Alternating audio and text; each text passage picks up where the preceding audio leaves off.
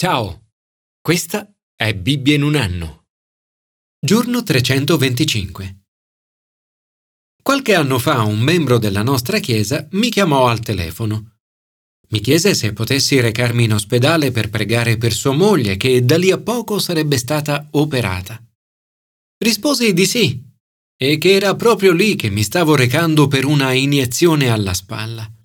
A quel tempo soffrivo di spalla congelata da quasi due anni. In quei giorni però la situazione era improvvisamente migliorata. Spiegai al medico ciò che era successo. Mi guardò e mi disse È un miracolo. Io risposi Ma è possibile che una spalla congelata migliori all'improvviso? No, non lo è, disse. È un miracolo. La scena fu incredibile. Un medico laico che cercava di convincere un pastore incredulo che ciò che era successo poteva essere spiegato solo attraverso la potenza soprannaturale di Dio. Lo ringraziai molto per aver risvegliato la mia fede. Mentre camminavo, incrociai un infermiere che a voce alta canticchiava Imponi le mani sui malati e saranno guariti. Lo fermai e gli dissi È esattamente ciò che sto per fare. Mi guardò meravigliato. Andai così di sopra a pregare per la donna e le dissi cosa era successo e come questo avesse rinforzato la mia fede in quel momento.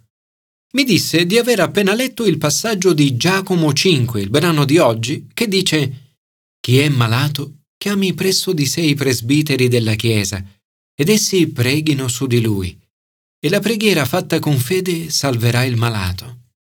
Ormai il Signore aveva dato a lei e a me abbastanza segni per credere a questo. Lo Spirito Santo scese su di lei con grande potenza. Non fu guarita immediatamente, anche se ora sta meglio. Ma quel fatto diede a me una maggiore comprensione del significato di preghiera fatta con fede. Watchman Nee ha detto le nostre preghiere stabiliscono il binario lungo il quale la potenza di Dio può arrivare. Come una potente locomotiva, la sua potenza è irresistibile. Ma senza binari non può raggiungere nessuno. La domanda che ci poniamo è cosa significa pregare con fede e in che modo possiamo farlo? Commento ai sapienziali. Pregare in modo sincero. Vi è mai capitato di sentirvi profondamente tristi ad un passo dalla disperazione? O di provare una sensazione di buio profondo? Il salmista dice, Dal profondo a te grido, o oh Signore. Signore, ascolta la mia voce. Siano i tuoi orecchi attenti alla voce della mia supplica. Le nostre preghiere e la misericordia di Dio sono come i due secchi di un pozzo. Quando uno sale, l'altro scende. In questa preghiera troviamo una sincera disperazione, un incoraggiamento a non sorvolare sulle difficoltà della nostra situazione, ma a riconoscere la nostra dipendenza da Dio, a confidare nella sua misericordia e perdono. Se consideri le colpe, Signore, Signore, chi ti può resistere? Ma con te è il perdono. Se Dio non tiene traccia delle nostre malefatte, perché dovremmo farlo noi nei confronti degli altri? L'amore non tiene conto del male ricevuto. Per avvicinarsi a Dio non c'è bisogno di aver sistemato tutto nella nostra vita. Egli desidera ascoltare il grido del nostro cuore. Per quanto disperata sia la nostra situazione, possiamo essere certi che l'aiuto verrà da Dio. Siamo invitati a portare le nostre richieste a Dio, ad aspettare con pazienza e a confidare nel suo amore infallibile. Signore, dal profondo a te grido aiuto e misericordia. Grazie, perché in te troviamo perdono e amore perenne. Commento al Nuovo Testamento. Pregare in ogni circostanza. Uno dei principali ostacoli all'azione della potenza di Dio nella nostra vita è fare affidamento a cose diverse da Lui. Per certi versi la fede e la ricchezza sono come l'olio e l'acqua. fanno fatica a mescolarsi e spesso non vanno d'accordo. Di per sé non c'è nulla di male nell'avere denaro. Tuttavia, nella ricchezza si nascondono grandi pericoli spirituali, ignoranza, avidità, autoindulgenza e disprezzo dei bisogni degli altri. Il pericolo più grande per i ricchi, e tra questi troviamo la maggior parte di noi oggi in Occidente, è che ripongono la propria fiducia nella ricchezza e non in Dio. Oggi i miracoli di guarigione avvengono soprattutto in alcuni paesi tra i più poveri del mondo. Forse perché la ricchezza è un potenziale ostacolo alla fede che ci porta a riporre la nostra fiducia nel posto sbagliato. Come cristiani siamo invece chiamati a riporre la nostra speranza in colui che provvede a tutte le nostre necessità. I destinatari di questa lettera stanno evidentemente attraversando momenti difficili. Giacomo li incoraggia a essere costanti. Come esempio di persona paziente e perseverante di fronte alla sofferenza, indica Giobbe.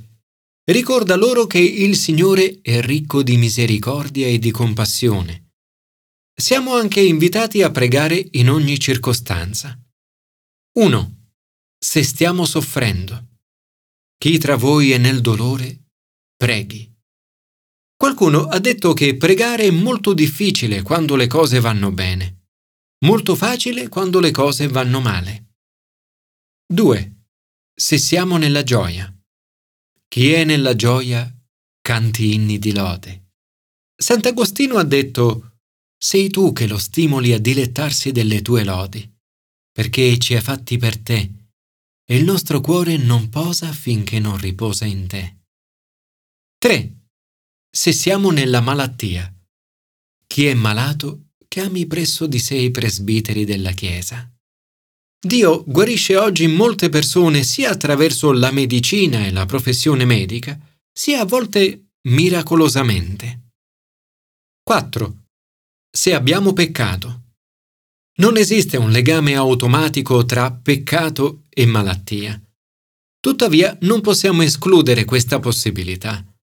Giacomo dice, se ha commesso peccati, gli saranno perdonati. Confessate perciò i vostri peccati gli uni agli altri e pregate gli uni per gli altri per essere guariti. Molto potente è la preghiera fervorosa del giusto. Confessare i nostri peccati e pregare gli uni per gli altri è di grande aiuto nel processo di guarigione e rinascita. Quando le cose della nostra vita vengono ottenute nell'oscurità, possono avere un potere distruttivo. Quando le portiamo alla luce, ne siamo liberati. Questo non significa necessariamente che dobbiamo dirlo a tutto il mondo, ma è necessario trovare almeno una persona di cui ci si possa fidare e con la quale si possa essere totalmente sinceri e ci si possa liberare da questo peso.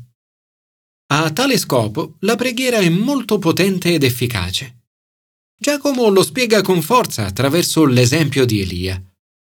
Attraverso le sue preghiere Elia riesce a controllare il tempo, provocando e ponendo fine ad un periodo di siccità. Eppure, come dice Giacomo, era un uomo come noi, in altre parole, se lo ha fatto Elia, possiamo farlo anche noi. Signore, grazie perché ascolti le mie preghiere. Oggi desidero pregare per...